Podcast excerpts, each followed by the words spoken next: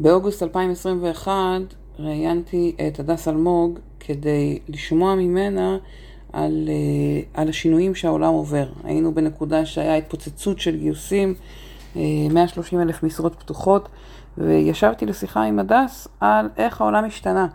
אה, הדס תיארה את המצב בארגונים שמתמודדים עם התנגדות מאוד גדולה לשינויים מצד אחד, כשהאחריות שלנו בגיוס היא באמת להוביל את השינוי, לייצר את השינוי, והדס בדרך המיוחדת שלה מדברת על איך לצאת מהמטריקס הזה, איך לצאת מהלופ ולהכניס הרבה יותר גיוון והכללה מהמקום המוביל שלנו כמנהיגות, מנהיגים בגיוס. שיחה מאוד מיוחדת עם הדס אלמוג בפרק חדש בפודקאסט גיוס זה מקצוע. פתיחה ונתחיל.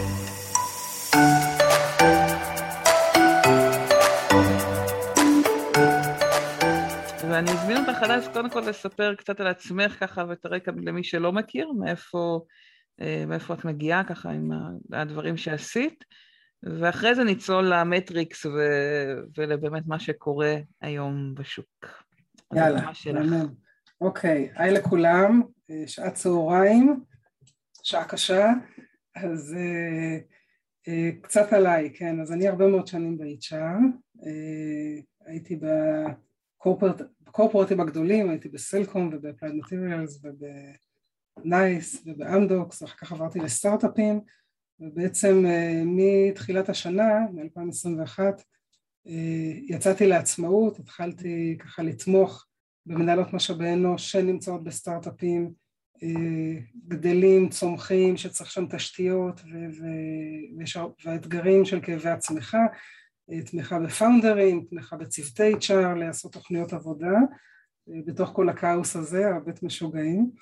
אה, והפשן שלי גם הוא הנושא של diversity ו-inclusion, גם כלהט"בית בעצמי, אפשר לראות את הדגל, העברתי ביוני האחרון אה, כמעט 30 הרצאות בארגונים על הנושא הזה שהוא גם על הנושא הלהט"בי אבל בכלל באופן כללי על הסיפור של ה-diversity ו-inclusion ומה שמעניין זה שהכל מתחבר, גם ה...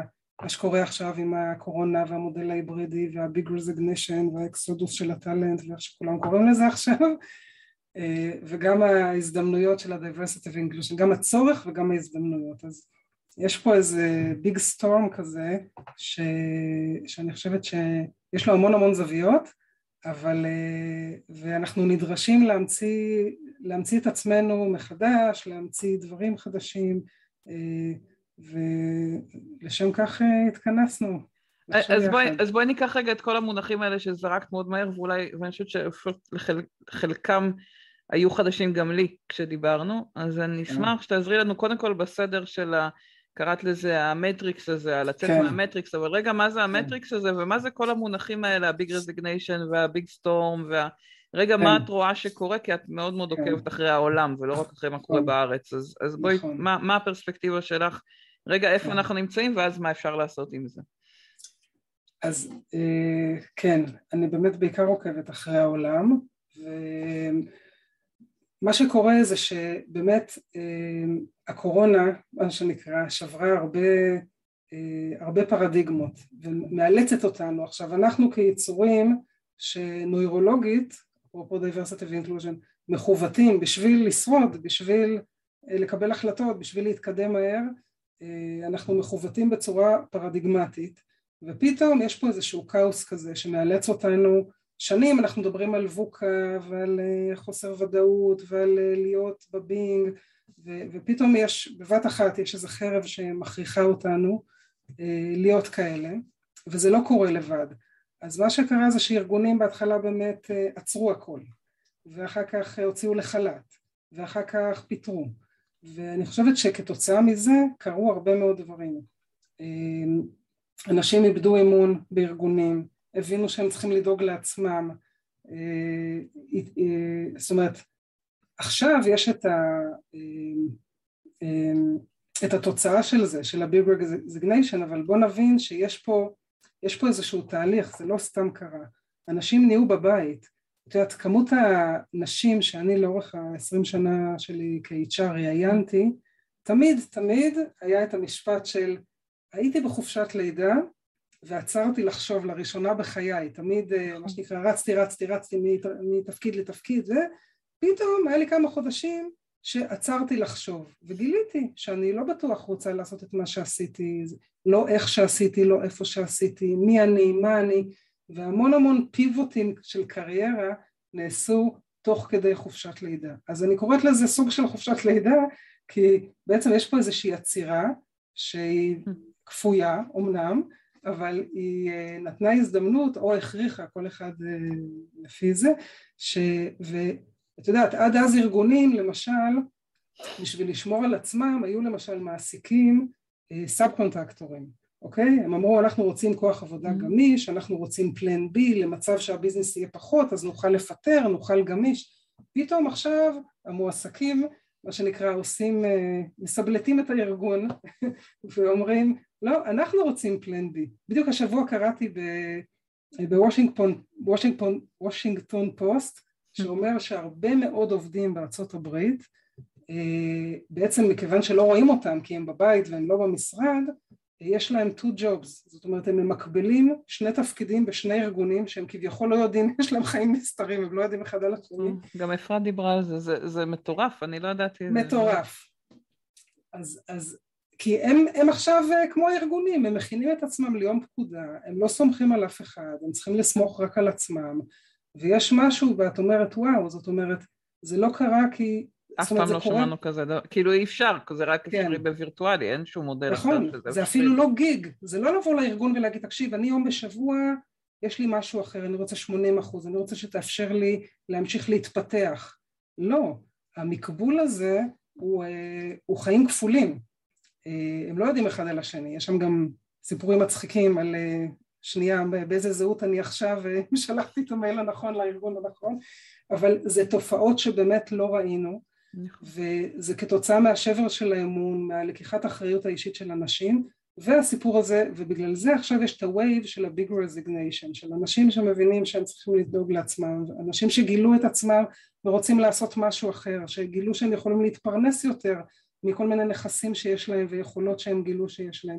זאת אומרת, יש פה באמת אה, הרבה, הרבה דברים כאלה קורים.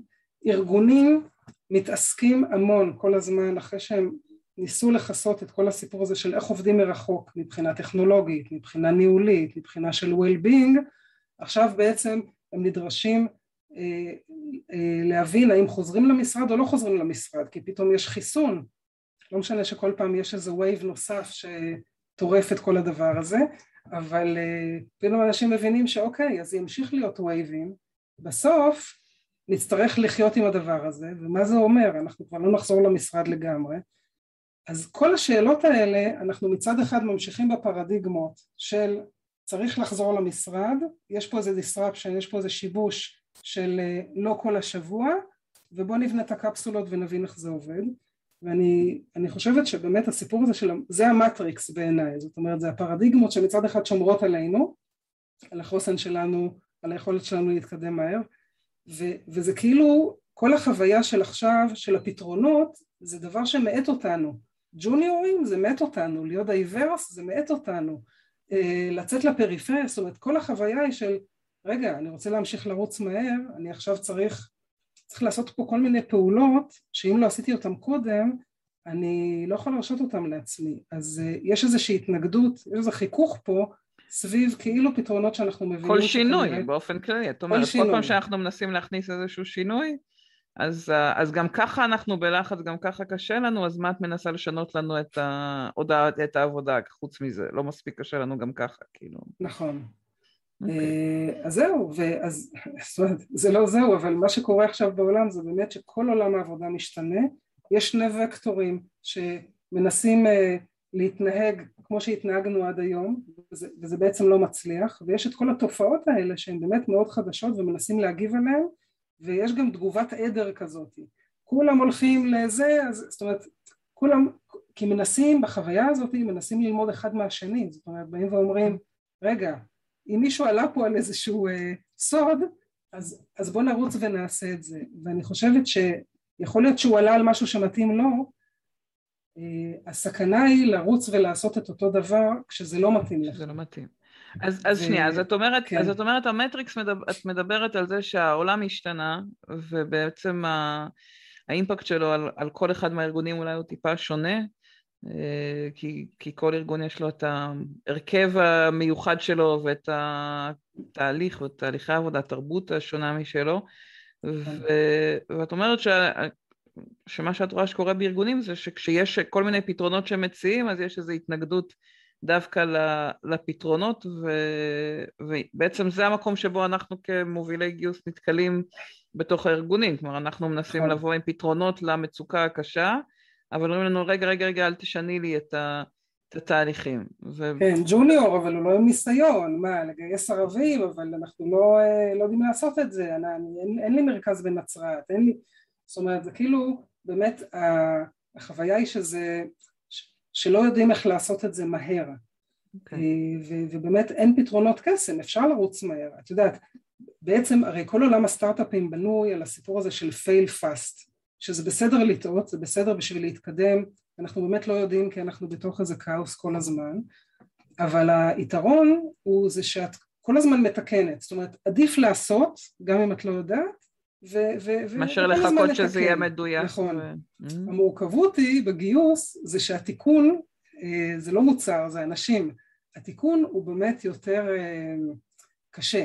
זאת אומרת, קשה לעשות fail fast כשהגיוס הוא לא נכון, שאת, שאת מגייסת את האנשים הלא נכונים, במקום הלא נכון. וזה גם, זה גם mindset שהוא קיים לגבי טכנולוגיה, אני לא בטוחה שהוא קיים כל כך לגבי תהליכים, אה, תהליכי עבודה. כלומר, גם אם מבינים fail fast ומבינים FailCon והולכים לכנסים על, אה, על כן, failures, ובדיוק קראתי עכשיו את הספר הזה, הקופסה השחורה, שיטת הקופסה השחורה, וללמוד מ... משגיאות, עדיין זה לא אומר שכל כך בקלות יהיו פתוחים לשינויים בתהליכי הגיוס, כאילו זה... נכון, נכון, נכון, נכון, אני מסכימה. אז, אז אני חושב, באנשים זה הכי קשה לעשות פייל פאסט, וזה באמת מה שהביא אותי לחשיבות של הגיוס. אז, אז דיברת על זה שגיוס לדעתך זה הפונקציה הכי חשובה בארגון, דיברנו נכון. בעבודת הכנה שלנו, אז, אז בואי ספרי נכון. למה את רואה, מאיפה את רואה את זה.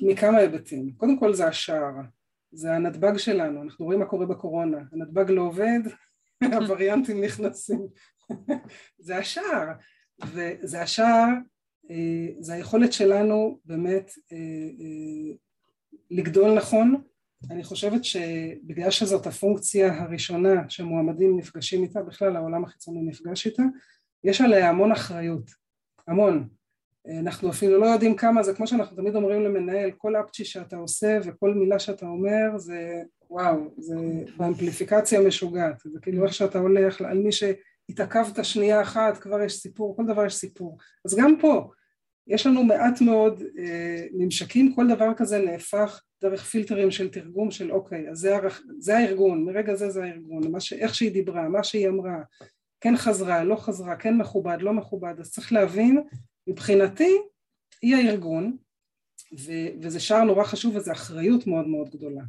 ומה שברור היום בצמיחה עם השורטד של, ה- של העובדים זה שבגלל שזה השער אם יש משהו שמאט צמיחה זה מה שיזמים אומרים לי היום הפאונדרים ש- ש- שיש להם את ההכפלות עכשיו את ההשלשות אומרים תקשיבי מה שתוקע אותנו זאת אומרת ברגע שיש product market fit ויש מכירות, כן? מה שתוקע אותנו זה רק ה execution והיכולת לגדול.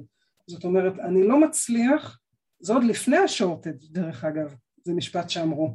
מה שמאט אותי זה היכולת אה, לגייס את האנשים, קודם כל את הכמות שאני צריך בשביל ל deliver, ו- ובטח את האנשים הנכונים. בדיוק מיטל אה, ששון סנדור כתבה היום פוסט מהמם על זה, של לא את ה top talent, את ה-right talent. זאת אומרת, שמאוד אהבתי את זה. לגייס את האנשים הנכונים ו- ומהר ו- וממש זה מתורגם לכסף זאת אומרת ל- ליכולת למכור ליכולת לתקן אה, באגים לכל אחד במחלקה שלו כן? שזה נכון גם לא רק בהייטק כלומר בסטארט-אפים אולי מרגישים ח- את זה מאוד מאוד אה, מהיר אבל זה באותה נכון. מידה נכון על אנשים שאורזים אה, אוכל בסופר אם הם לא יארזו ויביאו את האוכל בסופר לאנשים אז לא נכון. הסופר לא ימכור זה, זה אחד לאחד כשאני השבוע באתי להזמין uh, משלוח ו- והיה אפשר להזמין רק ליום ראשון במקום ליום שישי, אז לא הזמנתי מאותו סופר, הלכתי לסופר אחר, כלומר זה, וזה לגמרי mm. כמות האנשים שנמצאים בסופר כדי לארוז, כלומר זה גם בתפקידים הכי הכי נקרא לזה hands on, ממש לא, לא רק בחברות הייטק, זה משפיע נכון. על התוצר ועל היכולת למכור, לגמרי. נכון, אז, אז, אז אחריות אדירה, זו משמעות אדירה, וזה המנוע באמת, אם את שואלת מנהלים ומנהלות ומנכ"לים, קודם כל זה חייב לעבוד, הדבר הזה. אה, של השער הזה, באמת בשביל לעשות execution ולרוץ מהר ודרך אגב להישאר רלוונטיים בשוק. ברגע שיש לך מוצר ופתאום יש איזה סטארט-אפ שמתחרה בך ויש לו מוצר ואת אומרת וואו עוד שנה הוא כבר שם אה, אני צריכה לרוץ מהר. זהו זה זה. זאת אומרת אם יהיה לך מערך גיוס אה, מצוין ומנהלים מגייסים שיודעים להגדיר את ה... והארגון הוא ארגון מגייס, אפשר לדבר על זה, מה זה ארגון מגייס, אבל הארגון הוא ארגון מגייס, זה הדיפרנציאטור שלו, את נשארת הרלוונטית או שאת נשארת מאחורה, זה, בגלל זה אני חושבת שכל מי שמתעסק או מתעסקת בגיוס צריכים להבין את, את גודל האחריות, זה לא רק יש לי פה רשימת משרות ואני עכשיו מתנפלת על הלינקדאין צריך להתחבר למשמעות ולאחריות, למשמעות, לאסטרטגיות של הדבר הזה וזה מה שבסוף אני חושבת ייצר גם את היכולת לרתום את המנהלים ולהפוך את זה לארגון מגייס אבל יש פה המון המון אה, כזה ו- ודרך אגב זה ownership שהיום גם מתורגם גם למשכורות שאני חושבת שמתחילות לעלות בשוק וגם אה, נכון, אה, למצוקת גיוס של אנשי גיוס, כלומר יש היום הבנה ואני רואה משרות שמתפרסמות שוב ושוב, תפקידים שפעם היו בשושו כדי שלא יהיו מוצפים המגייסים של אה, נכון. תפקידי גיוס בארגונים או תפקידי ניהול גיוס והובלת גיוס שפעם היו מאוד מאוד נדירים והיום אה, מפרסמים ומפרסמים ואף אחד לא שולח קורות חיים. כלומר, יש מצוקה כזו גדולה של אנשי גיוס טובים. של אנשי גיוס. הגיע כן. הזמן, כן? הרבה הרבה זמן אנחנו מדברים על כמה, כמה זה פרופסיה ומה שאת מדברת עליו. זה יותר מזה, בדיוק. זה, הפר... זה גם פה יש היפוך פרדיגמה, שתמיד כביכול ב-HR, המסלול כביכול הלינארי, מתחיל היה, ב... אני נכנסת כמגייסת ואני מתפתחת משם להיות HR business partner, זאת אומרת, זה באמת מין... אה, תפקיד junior כזה, כי זה איזשהו skill כזה מאוד מאוד אה, התחלתי של, אה, של להביא אנשים, יש כאילו, כאילו. התייחסות, כאילו התייחסות תפעולית כזאת של תפקיד ומה אני בסך הכל עושה, אני עוברת על קורות חיים, אני מה שנקרא עושה מ...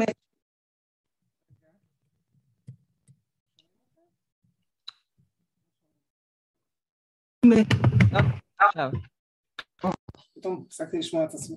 אני, אני עושה מאצ'ינג טכני ומביאה את זה למנהל. זאת אומרת, אה, איזשהו רעיון טלפוני, אני שואלת אותו לפי... כאילו ו... נורא פשוט. כאילו, מאוד מאוד פשוט, מאוד טכני, ומכיוון שזה כביכול טכני ותפקיד אה, entry level כזה, אה, אז, אז ככה זה מוצב. אני חושבת שדווקא עכשיו יש פה דבר מאוד טוב שקורה, גם ל-HR באופן כללי בקורונה, ואני שומעת את זה המון ואני רואה את זה, ובטח לגיוס. אהמ. ההבנה שבעצם זה תפקיד, תראי, זה בין התפקידים הכי מולטי-דיסציפלינריים לדעתי שיש. לגמרי. כי את אה, צריכה להיות גם מאבחנת מצוינת ולנבא הצלחה, נכון? את צריכה להיות business partner עם המנהל, את צריכה... אז, אז יש פה ממש אה, עומק ואבחון, יש פה מצד אחד המון אופרציה, זה מפעל, זאת אומרת, יש פה, אה, את צריכה להבין דאטה ולהבין את האלגוריתם ולנהל funnel ולנהל מדדים ויעדים, אה, KPI, זאת אומרת זה מאוד מאוד business, ממש. אה, ואת צריכה לדעת לשכנע, את צריכה לדעת לספר סיפור, את צריכה לדעת שיהיה לך pitch, את צריכה, אפרופו brand, את צריכה לעשות marketing, Mm-hmm. את צריכה שכל התיאורי תפקיד יהיו בצורה מאוד מאוד אטרקטיבית, כי יש, את, את יושבת על השיבר של גם שיווק, נכון. אה, ואני כל הזמן אומרת, את יודעת, המון אה, VPHR מתייעצות איתי, אומרות, אה, אפרופו, אין מנהלות גיוס, אין מנהלות גיוס, אין מגייסות, מה אני אומרת להם, חבר'ה, תפתחו את הראש, בגלל שאלה הסקילים שצריך, אז עזבו את ה-check the boxes, מה שהרבה פעמים אני אומרת שהם מנהלות אה, גיוס ומגייסים ולוקים בזה, שהם מחפשים מתחת לפנס. אם הבנו את הכישורים, תאורטית מישהו שעשה ב marketing lead generation אה, יכול לגמרי לעשות גיוס ולהפך. מישהו שעשה sales נכון. כי הוא יודע לספר סיפור ויודע לעשות pitch אה, נכון והוא יודע לשכנע, אז נשלים לו. מישהו, זאת אומרת, זה לא רק האבחון, באמת היום זה לא רק האבחון, זה המון המון המון הדברים האלה של האופרציה, חיבור ל business, היכולת לספר סיפור. וגם ההבנה שהאבחון הרבה יותר, שיש לך הרבה יותר uh, כלים כשאת לא עושה את האבחון בעצמך, אלא את מלמדת אחרים לאבחן, ו- נכון. וזה יכולת הרבה יותר מורכבת מאשר לאבחן בעצמך. ללמד ולהדריך. ו- נכון. ה- ו- ושיווק זה עולם עצום שאף אחד, שכל כך הרבה לא יודעים אותו, וכותבים פה באמת אה, את, ה- את הכוח הזה כן. של השיווק בתוך, ה- בתוך התפקיד לגמרי. נכון, והיום הוא סופר הכרחי, ויכול להיות שעדיף לי להשלים להם באמת את האבחון, ו- ונורא חשוב לי שהם יבואו עם הסיפור הזה של ה... ואני אומרת, א', תראו איזה יופי, ל-HR עכשיו נפתח כל כך הרבה career surfing, שאפשר ללכת בעיניי ל marketing ול sales ול, ול storytelling וכאלה. דרך אגב, אני שמעתי פודקאסט השבוע של מישהי שהיא customer success, אה, שהיא VP customer success. עצמתי את העיניים, כל מה שהיא אמרה זה HR, כל מה שהיא עושה, שימור לקוחות והטמעה ולהקשיב ללקוחות ואני אומרת וואו, כמות ה-HRיות שאני מכירה שיכלו לעשות את זה וכמות ה-customer success שאפשר להביא ל-HR זאת אומרת החשיבה הזאת היא שלא על ג'ובס ורולס אלא על כישורים ומה בן אדם תכלס עושה או מסוגל לעשות או מסוגלת זה, זה משמעותי. אפרופו בלהגדיל ולהסתכל על ג'וניורים ולהסתכל זה, אני חושבת שרק זה מגדיל לנו את הפול ואת ה... אבל זה פחד, את יודעת אני מסתכלת על אנשים, המון מנהלים ומחלקות גיוס הם עדיין בפרדיגמות האלה של אם היית בקורפורט אז את לא יכולה סטארט-אפ ולהפך. אם ניהלת 200 איש אז את לא יודעת לנהל 20 איש אם אה, אה, עבדת רק בישראל אז את לא יודעת גלובל זאת אומרת כל הזמן המון המון כאלה. עכשיו אה, או אם היית מאוד בכירה אז את לא תעשי end zone. זאת אומרת יש, יש אה, את יודעת אם אז כזה. וא' זה מפספס מוטיבציות של אנשים וזה מפספס את זה שהם יכולים להיות אה, גם וגם ולא רק זה, את יודעת, אני חושבת על הקריירה שלי כל תפקיד שעשיתי, אה, אה, שעברתי אליו, היו בו המון חלקים שלא עשיתי מעולם זאת אומרת, א', אני גם רציתי להתפתח, לא, לא הייתה לי שום מטרה לעשות את אותו דבר בכל תפקיד, נכון. פשוט בחברה אחרת, וזה מה שמפוספס הרבה פעמים בגיוס. תחשבי, כשאני עברתי מסלקום לאפלייד, בסדר? עברתי, תחשבי כמה, כמה צירים לא עשיתי לפני כן, לא, לא עבדתי באנגלית, לא עבדתי עם corporate אמריקאי, לא עבדתי עם אנשים טכנולוגיים, עבדתי עם אנשי שירות ומכירה אה, במרכזי שירות. אה, זאת אומרת, המון המון המון קפיצות כאלה עשיתי שלא עשיתי קודם, אבל כנראה שהמנהל שגייס אותי אמר וואלה יש פה איזה, יש פה איזה core של, אה, של יכולות ו- והיא תעשה את הקפיצה, היא תעשה את הקפיצה. אותו דבר שעברתי מ Applied ל NICE, אוקיי? היו המון דברים שלא עשיתי בחיים, אבל היה לי איזשהו משהו, א', היה לי אמונה ש... שאני מסוגלת, היה מישהו שהאמין בי, צריך מישהו שמאמין בך בצד השם. ואותו דבר כשעברתי לסטארט-אפים, זה בכלל, לא עבדתי לפני כן מול בורד, לא עשיתי בעצמי תוכנית אופציות, לא, אבל, אבל עשיתי, קפצתי, עכשיו את צריכה מישהו שיאמין בך שאת יכולה לקפוץ ולתת לך באמת את הרשת ביטחון הזאת ואת, ואת הגיבוי שאפרופו... או שאת תאמיני מספיק בעצמך ותדעי לשווק את זה. או שאני אאמין בעצמי, כן? כן. תראי ההתחלה שלי, אפרופו, ההתחלה שלי הייתה בקבוצת השמירה בכלל, לא בסלקום. כל ההתחלה שלי ב-HR, אני לא הגעתי מגיוס דרך אגב. ו... והיה תפקיד, ופשוט מישהו שהאמין בי, אני בכלל לא ידעתי שאני, שאני ב-HR. והוא זיהה בי משהו, הוא היה המנהל של המאבחנות הפסיכוטכניות, היה נוער בצבא, הוא, הוא uh, ניהל את המערך הזה בצבא, אז כנראה שהייתה לו יכולת לאבחן משהו שאני אפילו לא ראיתי בעצמי, והוא כמובן הימר, וכשאני הרגשתי על עצמי את הקסם הזה, שכשמישהו הוא מנטור שלך ומאמין בך אתה פשוט עף, זאת אומרת אתה עושה, את, את, את עושה דברים שאת אפילו לא, אה, לא דמיינת שתעשי. אמ, דרך אגב, אפרופו לראיין אנשים, כשאני מסתכלת על כל ה-20 שנה שראיינתי אנשים, המוכשרים ביותר שהגיעו באמת לרמות מאוד גבוהות, תמיד היה את הסיפור הזה שבתחילת הדרך היה להם את המישהו הזה בהם. שהאמין בהם, זה תמיד, זה, זה מדהים לראות ש, שזה נורא נורא נורא חשוב. אז, אז, אז אני, אני שנייה עוצרת אותך, כן. חוץ מזה שגם לי יש את מי שהאמין בי בתחילת הדרך, אז אני לגמרי מתחברת ל mindset הזה, ו... והשבוע שמעתי את ג'וש ברסין מדבר בדיוק על זה, על, על, נורא מעניין כי הוא חיבר את ה... הוא אומר כמו שעברנו למודל היברידי של עבודה בית עבודה, אנחנו צריכים לעבור למודל היברידי של אנשים שמשלבים כל מיני או באים מדיסציפלינות שונות, בדיוק על, ה, על מה שאת מתארת, כאילו המעבר כן. מתחום לתחום הוא הרבה יותר היברידי, הוא הרבה יותר uh, מתמזג אחד לתוך השני, אה, דווקא מעולמות שנראים לנו מנותקים, כמו לעבוד מהבית, שפעם זה היה נראה לנו בכלל לא רלוונטי, באותה מידה נגיד מישהו משיווק שיהפוך להיות אה, גיוס, זה, זה נראה לנו פעם לא רלוונטי, אבל יש בזה הרבה יותר משותף מאשר אה, דברים שהם שונים.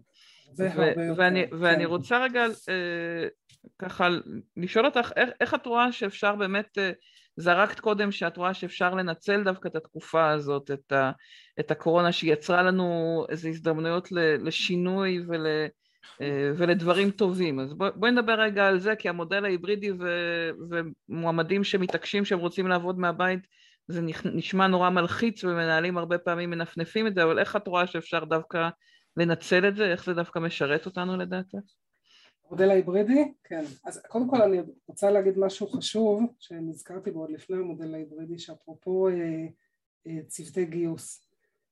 אה, אני גם רואה המון ממועמדים שמגיעים אליי להתייעצויות ושיחות קריירה וכאלה שהרבה הם עוברים איזשהו תהליך בארגון והם מתקדמים מאוד ועפים עליהם והם בקשר איתם וכולי ופתאום כשהם בעצם כבר לא, את יודעת בשורט ליסט תמיד יש איזה שניים, שלושה, ארבעה יש איזה ניתוק מגע, יש איזה נטישה, יש איזה מחיקה כזאת וזו חוויה נורא נורא קשה ואנחנו כל הזמן מדברים שזה העידן האנושי וחמלה יש פער מאוד גדול מה בין... זה נטישה? למה את מתכוונת? שהם, שהם חווים זה... את הארגון כנוטש אותם או הפוך? כן, בת... בתהליך, זאת אומרת הם היו בתהליך ועפו עליהם ורדפו עליהם והיו אותם בקשר ו, ו, ו, ופתאום אין.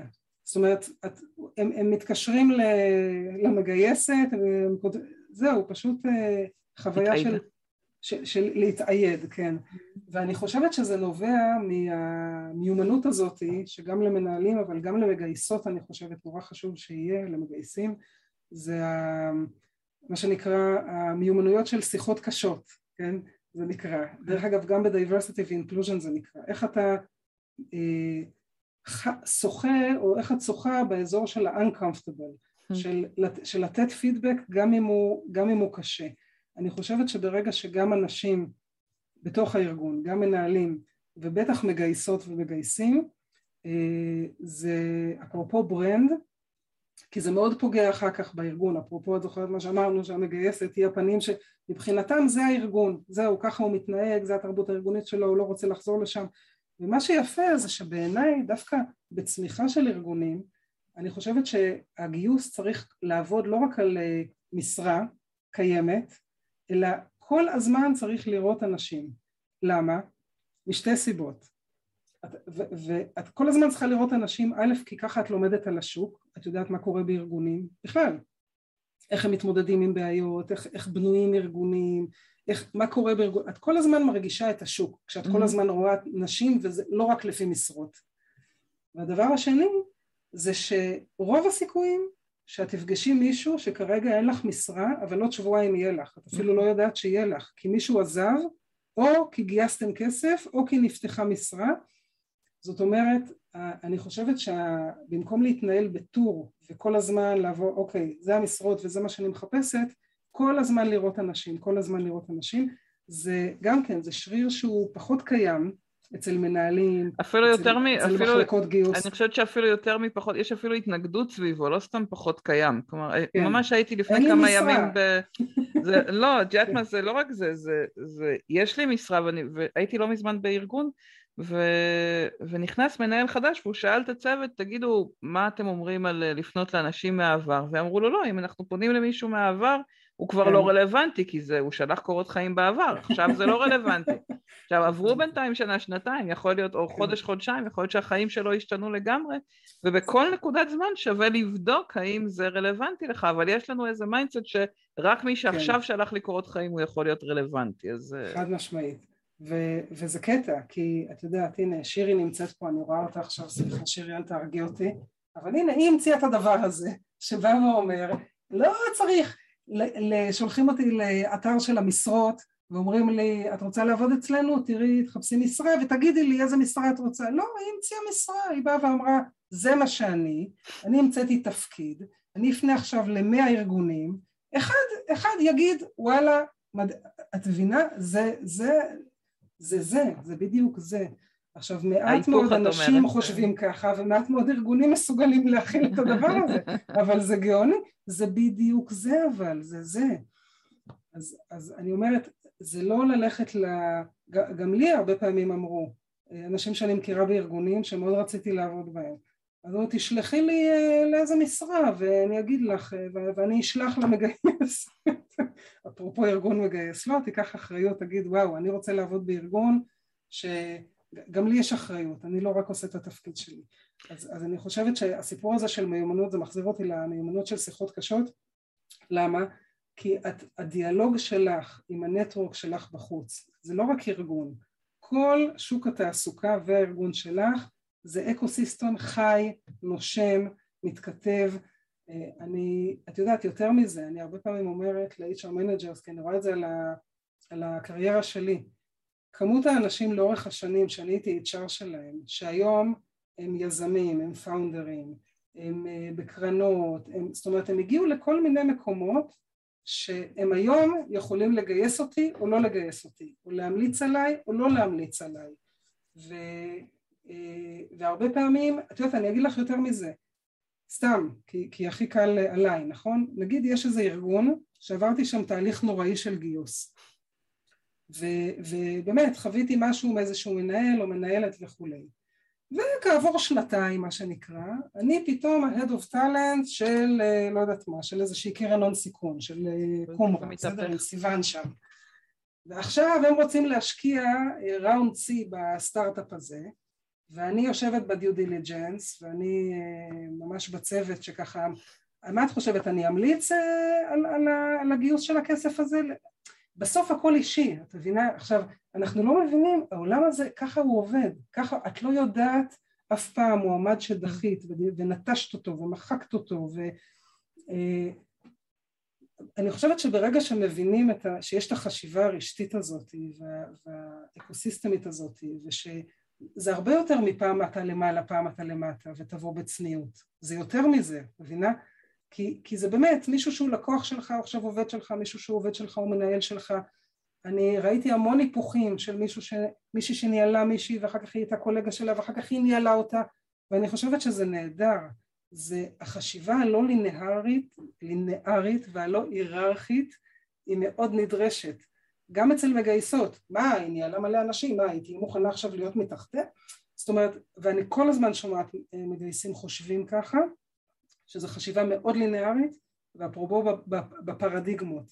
ואת אומרת את צריכה לחפש את המוטיבציות של האנשים ולפתוח את הראש ובגלל זה אני חושבת בגיוס השער הזה הנתב"ג הזה הוא נורא נורא חשוב כולל לחנך את הארגון ואת המנהלים לחשיבה האחרת הזאת. אה, אז זהו, אז נחזור להיברידי? אז, אז רגע, אז קודם כל, כן. אני, כי אני רושמת לי ככה משפטים, לקחתי את המשפט הזה, בעיניי מאוד מאוד חזק של הכל אישי והמועמד שלך היום, או מועמדת יחזרו מחר להיות המנהלים שלך, או מנהלות שלך, מחליטים עלייך, כן, החליטו עלייך, אתה לא מחליט עליי. כן. או הממליצים שלך, כאילו אנחנו כולנו, לא יודעת אם ביצה קטנה, אבל אנחנו בסופו של דבר באיזה closed loop כזה, אפילו אם נכון. תיקחו בכלל בישראל זה עדיין, זה closed loop מספיק אה, קטן, לא רק בתעשיית הגיוס, אלא באופן כללי. יש המון המון אה, חיבורים שאנחנו נוגעים בהם היום והם יחזרו מחר, גם בעולם של המועמדים, וזה אני לגמרי מסכימה ורואה כל יום. אבל כן חשוב לי, וככה נשארו לנו 20 דקות, אז אני רוצה גם להספיק לגעת, uh, time flies when you're having fun, גם להספיק לגעת בהשפעה של, באמת של המודל כן. ההיברידי, וגם uh, בכל זאת על הדייברסיטי, שלא כן. דיברנו עוד על uh, על העסקה מגוונת. אז, אז הוא קשור בעיניי. הם קשורים, אז תעזרי לנו. יש לי גם כמה רעיונות של חדשנות בגיוס, אז אני אשמח סתם יאללה. ממוחי הקודח, אז יאללה. לעשות דברים אחרת. אז ככה, אז קודם כל הסיפור של ההיברידי, אני גם באמת כתבתי על זה הרבה לאחרונה, השאלות של מה זה משרד, ו, ו, וזה פותח בעיניי המון אפשרויות דווקא לגוון. אה, אז ככה, בואו נדבר על צוות הגיוס. אני, משיחות שלי, אה, יש לי אפילו חברה שהיא מנהלת גיוס בפייסבוק, והיא אמרה לי, תקשיבי, הצוות שלי הוא סופר מגוון, זה חלק מהסיפור. זאת אומרת, יש אצלי רווקות ונשואים, יש אצלי מבוגרים וצעירים, אה, להט"בים, people of color מה שנקרא, ואני רואה את המשמעות, כי לא, לא יעזור, אנחנו כולנו biased, צריך לבוא לזה לא שיפוטי לסיפור הזה, כולנו biased כל הזמן, כל דקה. זאת הנחת היסוד. כאילו זאת זה... הנחת היסוד. לגמרי. אנחנו כל הזמן נופלים לדבר הזה בעצמנו, גם למיקרו-אגרסיות וגם לבייס. וברגע שמבינים את זה ולא שיפוטיים, לא כלפי עצמנו ולא כלפי אחרים, אז פשוט מנסים אה, אה, לעגן כל מיני דברים, כי למשל, אני חושבת שיש הבדל בין צוות גיוס שהוא כולו אה, אה, נשים צעירות אה, שלמדו באותם מקומות וגרות באותו מקום לבין צוות שהוא גלובלי, שהוא באמת multi age, מה שנקרא multi gen אפילו, אפילו גברים נשים, זה גם אפילו להכניס עוד גברים בהגדרה לתוך התעשייה הזו. בהגדרה, כן. נכון. אז, אז אני חושבת שזה סופר חשוב כי זה עוזר לשבור את ה bias הזה. זה אין מה לעשות. עכשיו אותו דבר יש הרי את הסיפור הזה של חבר מביא חבר ו internal mobility. עכשיו זה טריקי, למה? כי אם הארגון הוא מגוון, הוא כבר עשה... חבר מביא חבר עושה, עושה את זה, הוא מחזק את הגיוון. נכון, זאת אומרת אם הארגון הוא מגוון ואותם חברים שהם עובדי הארגון יגוונו בעצמם את החברים שהם מביאים לא יביאו את הכמותם, את, ה, את, ה, את הבול בפוני, את השיבוט, אלא למה? כי הם עובדים בארגון מגוון והם מבינים את המשמעות והם רוצים, אז, אז מעולה, וכל, ואותו דבר האינטרנל מוביליטי ייצר לנו ויגדיל לנו את הסיפור של הגיוון. אבל אם הארגון הוא לא מגוון, אלה שני צ'אנלים שרק אה, עושים רע, הם, הם מורידים את היכולת שלנו, הם מאיטים את היכולת שלנו לגוון, ובגלל זה זו בדיוק התמונה ההופכית. זאת אומרת אם הארגון שלנו ההנהלה היא רק אה, מה שנקרא white man privilege ואין רול מודל לא לנשים ולא ללהט"בים ולא לערבים ולא לא משנה גם ב-race וגם ב-ethnicity וגם ב-religious ובכל הצירים של ה-diversity mm-hmm. אז, אה, אז זה רק מנגנון שמשכפל את החבר מביא חבר, החבר מביא חבר וה-internal mobility או הפרומושנים, ה-growth מתוך הארגון רק משכפל את חוסר הגיוון. לעומת זאת אם הארגון מגוון זה המאיץ שלו, זה המכפיל כוח שלו, זה, ש... זה, זה, זה, זה ערוצים ש, ש, שמזריקים קדימה את הסיפור של הגיוון. אז, אז נורא, את צריכה מה שנקרא, את צריכה לדעת. ב, ב, אז, אז, אז את צריכה, אבל העניין הוא שאם, בוא ניקח רגע את ה... יצא לי לראות ארגונים שהעסיקו עובדים אה, אה, ממוצא אתיופי. כן. אה, אז כשאת מייצרת קבוצה מספיק משמעותית בתוך הארגון מקהילה מסוימת או ממוצא מסוים, נכון. אז החברים שלהם, אפילו אם הם לא מגוונים אלא מאותו מוצא, הם פשוט ממשיכים להביא עוד אנשים כאלה לתוך הארגון, וזה כבר לא משמעית. לא נראה כזה מוזר, או זה לא נכון. לא נראה כזה שונה. דרך אגב, אותה, אותה בחורה מפייסבוק אמרה לי, תראי איך אנחנו מגייסים, חוץ מזה שהצוות גיוס הוא מגייר, הוא עוזר, חוץ מזה שיש לנו קאפ שאומר שאנחנו כל הזמן מסתכלים שחבר מביא חבר, וש, ושהאינטרנל מוביליטי הוא לא יותר מ-30-40 אחוז בשביל כל הזמן לוודא ש, שאנחנו גם עם הבחור, יש להם קאפ ל, ל, ל, לדבר הזה וממש מדדים לדבר הזה, אז הם אומרים יש לנו ERGs, ERG זה Employee Resource Group ואנחנו הולכים אליהם ואנחנו אומרים תביאו לנו את החברים שלכם אתם, זאת אומרת בואו תעזרו לנו, הם צ'אנלים לגיוס, הם אומרים בואו נעשה מיטאפים עם הקהילה שלכם, תנגישו לנו, אתם ערוץ ההנגשה שלנו לקהילה שלכם, אז, אז, אז בואו נעזר בכם גם כצ'אנל של גיוס לצורך העניין. אני יכולה, עוד... לך, אני יכולה להוסיף עוד דרך אחת של הגיוון דווקא דרך אה, חבר מביא חבר, אה, וזה מתחבר למה שדיברת קודם על נקרא לזה תפקידים היברידיים שהם ככה קצת לא, לא מגיעים מהמקור הסטנדרטי, בזמנו אירנה מוויק סיפרה שכל חבר שמגיע, כל, כל עובד, עובדת שממליצים על חבר, אה, הם, אם הם אומרים עבדנו עם הבן אדם ואנחנו מכירים אותו, למרות שהוא לא נגיד מתאים אחד לאחד לפרופיל הסטנדרטי, הם יראיינו אותו.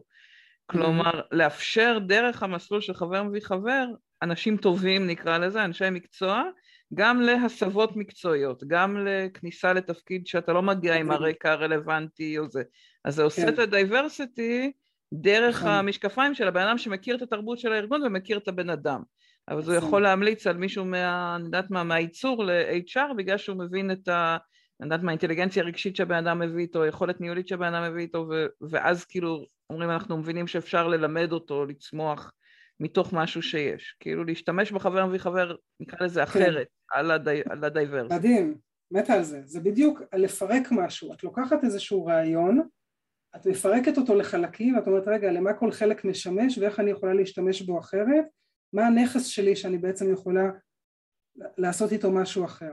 ובעיניי זה בדיוק החשיבה הנדרשת דרך אגב, על, על כל דבר, על המשרד, על תפקידים, על הגדלה, הרי איך אנחנו רוצים להגדיל? בכלל כשיש מחסור, את יודעת יש מחסור של מים, מה עשו? התחילו להתפיל מים, נכון? זאת אומרת יש, את חייבת איזשהו, כשיש מחסור את חייבת איזשהו פתרון אה, אז אה, לא יודעת, בקורונה היה מחסור של מכונות הנשמה, כל מיני פתאום, אה, כל מיני חברות, חברות בלונים התחילו לייצר, זאת אומרת בסוף את חייבת להגדיל את הפול בצורה יצירתית. עכשיו אנחנו אומרים, א' הרמוט מאפשר לנו גם בישראל להגיע לפריפריות כעובדים מהבית, שזה נהדר, זה, זה מושלם, את לא חייבת שיהיה לך מרכז site בבאר שבע, בקריית גת, או בנצרת ולא יודעת, בחיפה. את, עובדים מהבית.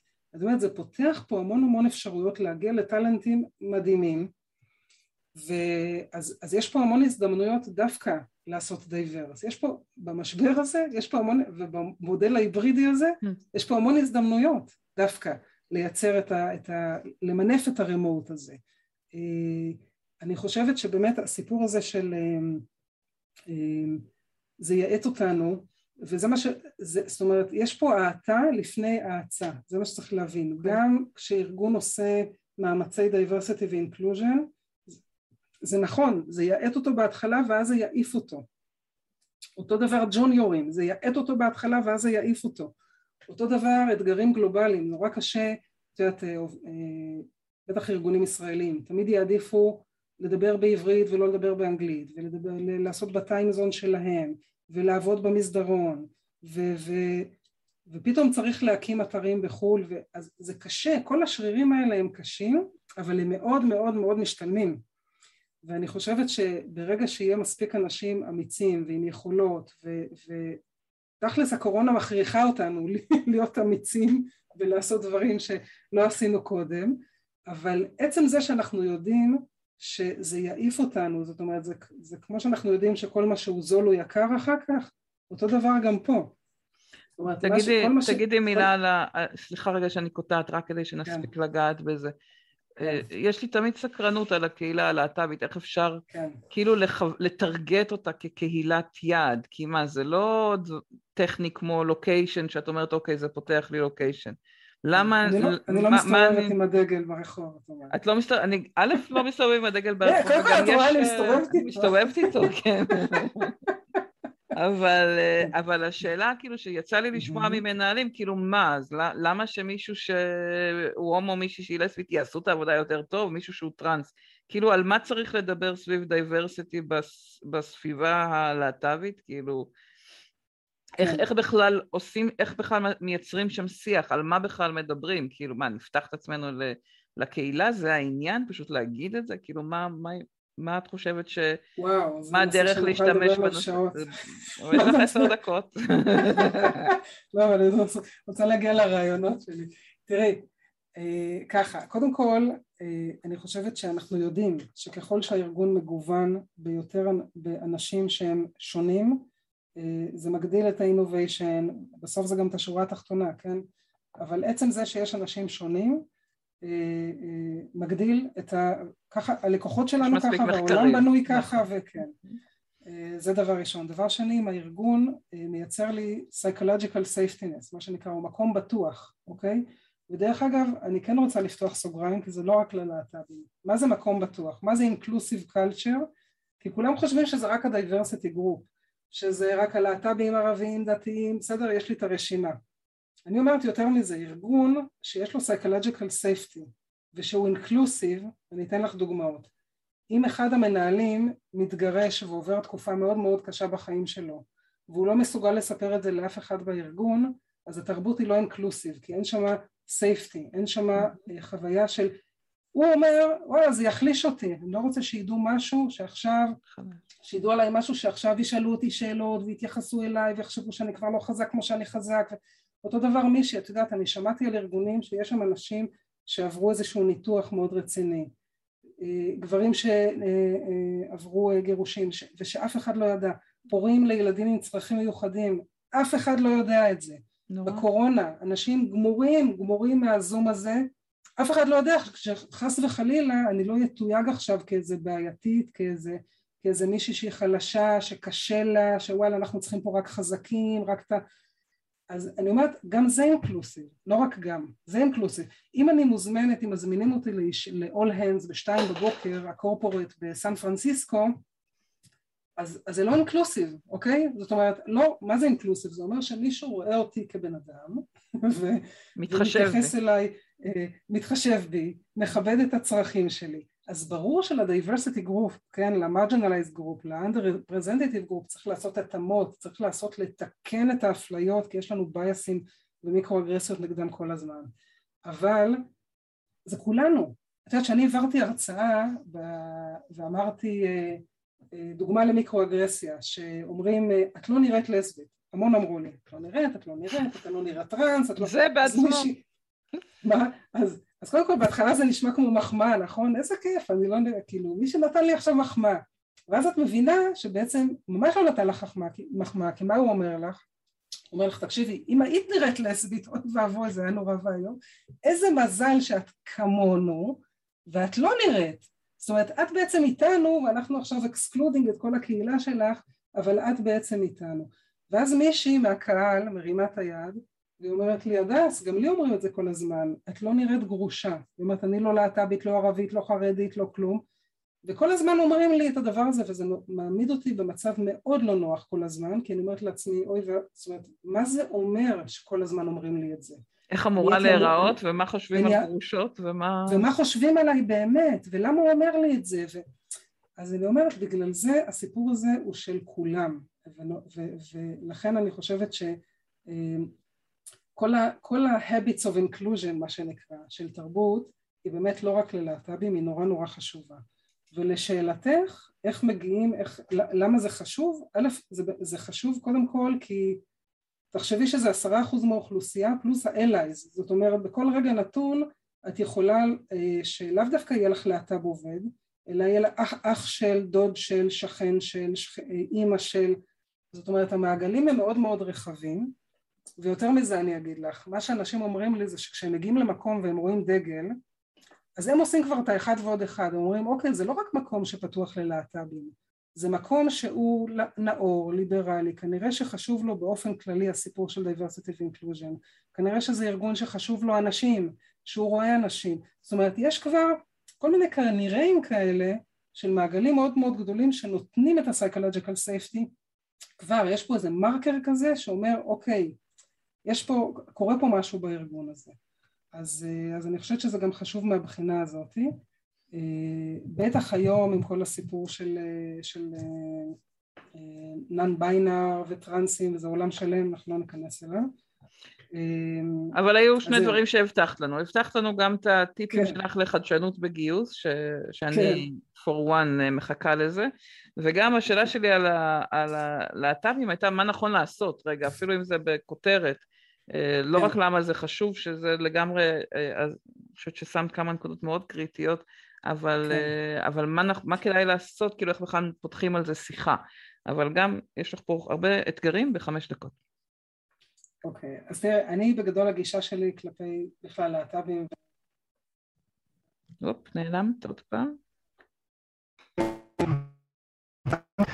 שאני חושבת שזה הג'רני לאל האישית של בני ברית, זאת אומרת ברגע שהארגון הוא, יש לו, הוא מזהה כבר, הוא יודע לזהות, האנשים, בסוף זה הכל אנשים, עזבי אותך policies ו commitments ו statements ו-KPI ודשבורדים, בסוף אם האנשים אחד לשני לא יהיו, אה, יהיו אליי אחד לשני, זה, זה בסוף מה שמייצר את התרבות אה, ואני חושבת שזה זה מה שארגון צריך לעשות אה, בשביל לקבל להט"בים ובסוף להט"בים תאמיני לי יודעים באיזה ארגונים כדאי להם לעבוד, באיזה ארגונים הם יוכלו לצאת מהארון באמת וזה נורא חשוב, דרך אגב המון המון אמרו לי שתראי מה זה bias על bias כי גם אנחנו, לא, אנחנו הלהט"בים לא חפים מ biasים, אמרו לי, תקשיבי, ראיין אותי מישהו אה, דתי, ו,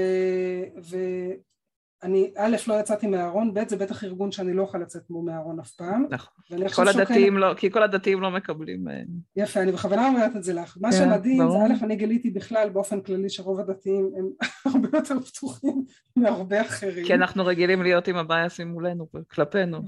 בדיוק. וחוזרים זה... בתשובה יותר מכולם. אז... אה. תראי מה זה, יפה.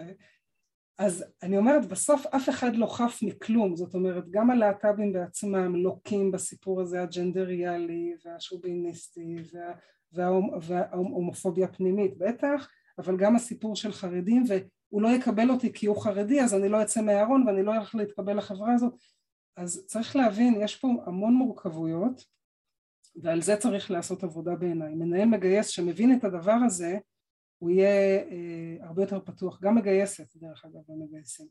אז טוב, אז לא נשאר לנו הרבה זמן, אז אני רק אגיד כמה רעיונות. טיפים, אוקיי? רעיונות יצירתיים לגמרי. את ה...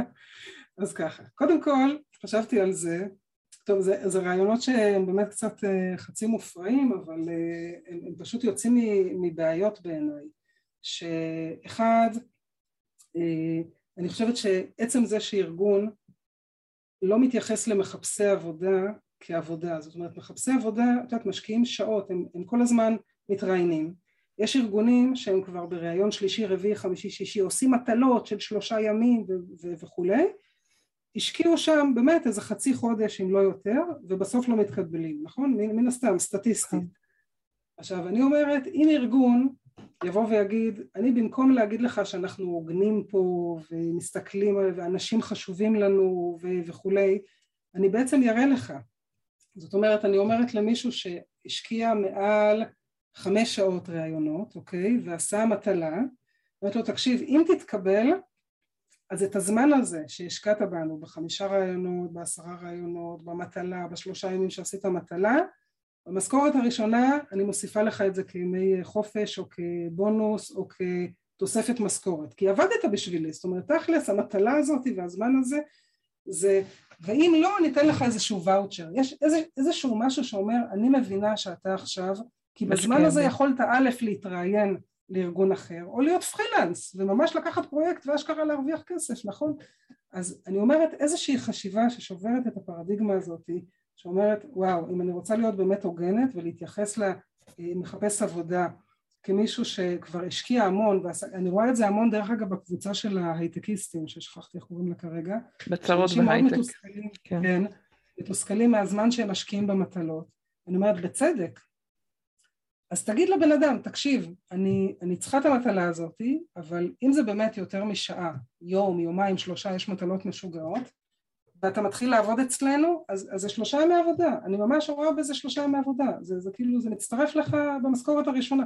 יש משהו באמירה הזאת שאומרת, וואו, הארגון הזה רואה אותי, מבין שהזמן שלי... יש פה הוגנות לזמן שלי.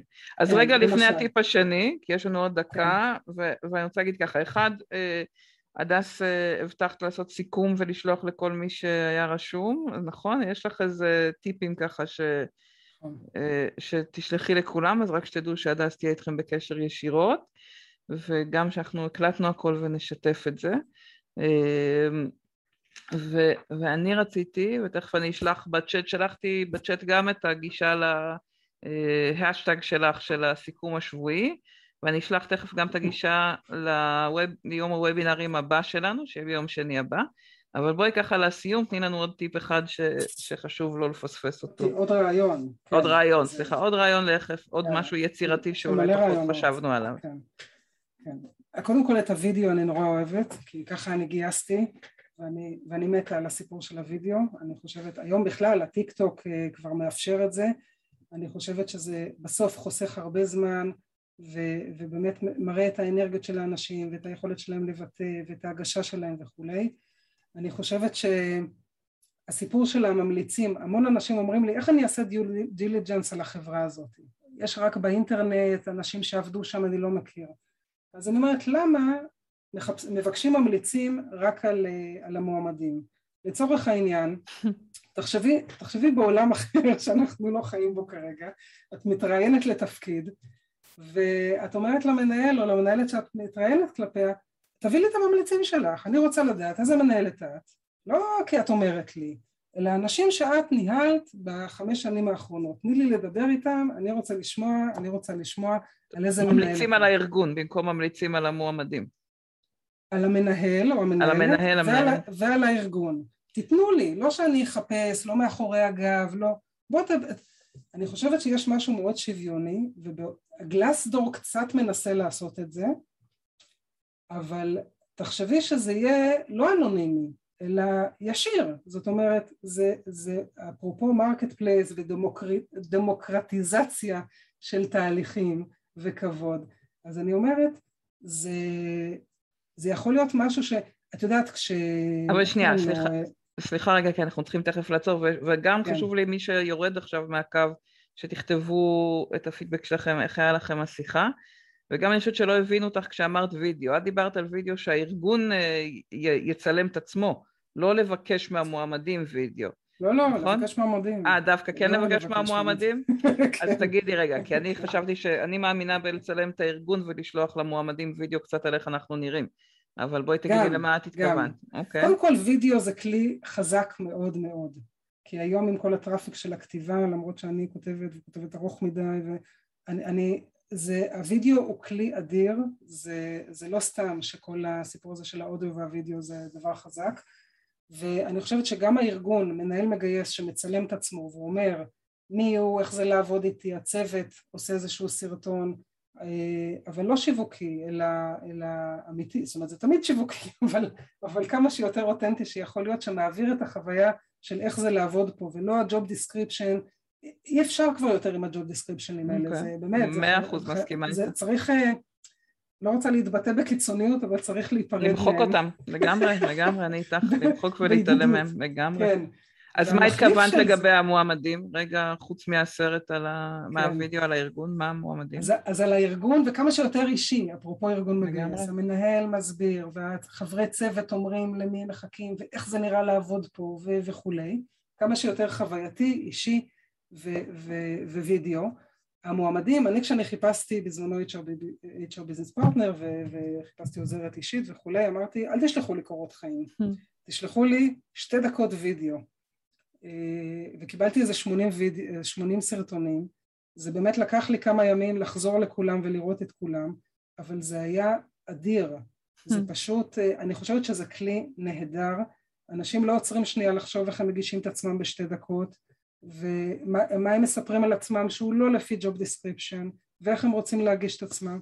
ואת רואה הכל, את רואה את האנרגיות, זה נכון שהוא צריך לעבור אחר כך תהליך אבל גם קורות חיים היום הרבה פעמים לא מדברים, זה שובר למגייסים את ה biases של, של האלגוריתם של בוא נראה מה יש פה. ולי זה, זה היה כלי אדיר וכשהטיק טוק יצא עם הסיפור הזה וגם הלינקדאין התחיל לצאת עם הסיפור הזה אמרתי זה, זה, זה לא סתם כי, כי אני חושבת שזה יותר אפקטיבי. בכלל, גיוס, אפשר לחתום את זה ולהגיד, גיוס נורא קשה לנבא. אה, לא משנה באיזה כלי נשתמש, באלגוריתם, בחדר בריחה, ב... רעיון התנהגותי מצבי. מאוד, נכון, נכון. ואני, אסיים בסיפור של, ה flow, של ה flow, שאנחנו יודעים שמתי אנשים ב flow. את יודעת שכשלארי פייג' וסרגי מגוגל כ founderים של גוגל הביאו, הבינו שהם צריכים אה, לקחת מנכ"ל, למסור את ה baby שלהם לראשונה למנכ"ל וככה הם גייסו את אריק שמיד הם לקחו אותו ל Burning Man, לקחו אותו למידברן, אמרו אנחנו רוצים לייצר, לראות אם, אם יש לנו עם הבן אדם הזה team flow, טים פלואו, כי, ו, אז זו צורה לגייס, את מבינה? זו צורה חדשנית שאומרת איך אני אייצר, אז עוד פעם, לא, אי אפשר לעשות את זה כל הזמן, אבל זה זורק אותך לרעיונות שאת אומרת, הגיוס הוא כל כך קשה לנבא, איך אני מייצר כמה שיותר, מצמצם את הפער הזה בשביל אה, שלא יהיה לי את הפייל פאסט, כי זה באמת נורא קשה to fail fast. אז עוד פעם, מצד אחד אני אומרת, זה כאילו מאט אותנו, אבל אחר כך זה מעיף אותנו. ברגע שמבינים את זה, אז מוכנים שנייה לעצור ולנשום. ועובדה, הקורונה מכריחה אותנו לעשות את השריר הזה, אז למה לא, מה שנקרא, נלך איתה עד הסוף. מהמם. הדס, המון המון המון תודה, באמת קשה לי לעצור, אבל, אה, אבל תודה בשם כולם, ובוודאי בשמי, היה מרתק, ואני כל שיחה איתך עושה לי חשק להמשיך לדבר עוד, אז אנחנו עוד נדאג לעשות אה, עוד מאלה, ותודה למי שהיה איתנו. אה, מוזמנים להמשיך לכתוב להדס פה ככה את הפידבקים שלכם, ותודה רבה רבה, והמשך יום מעולה. המשך מעולה. ביי.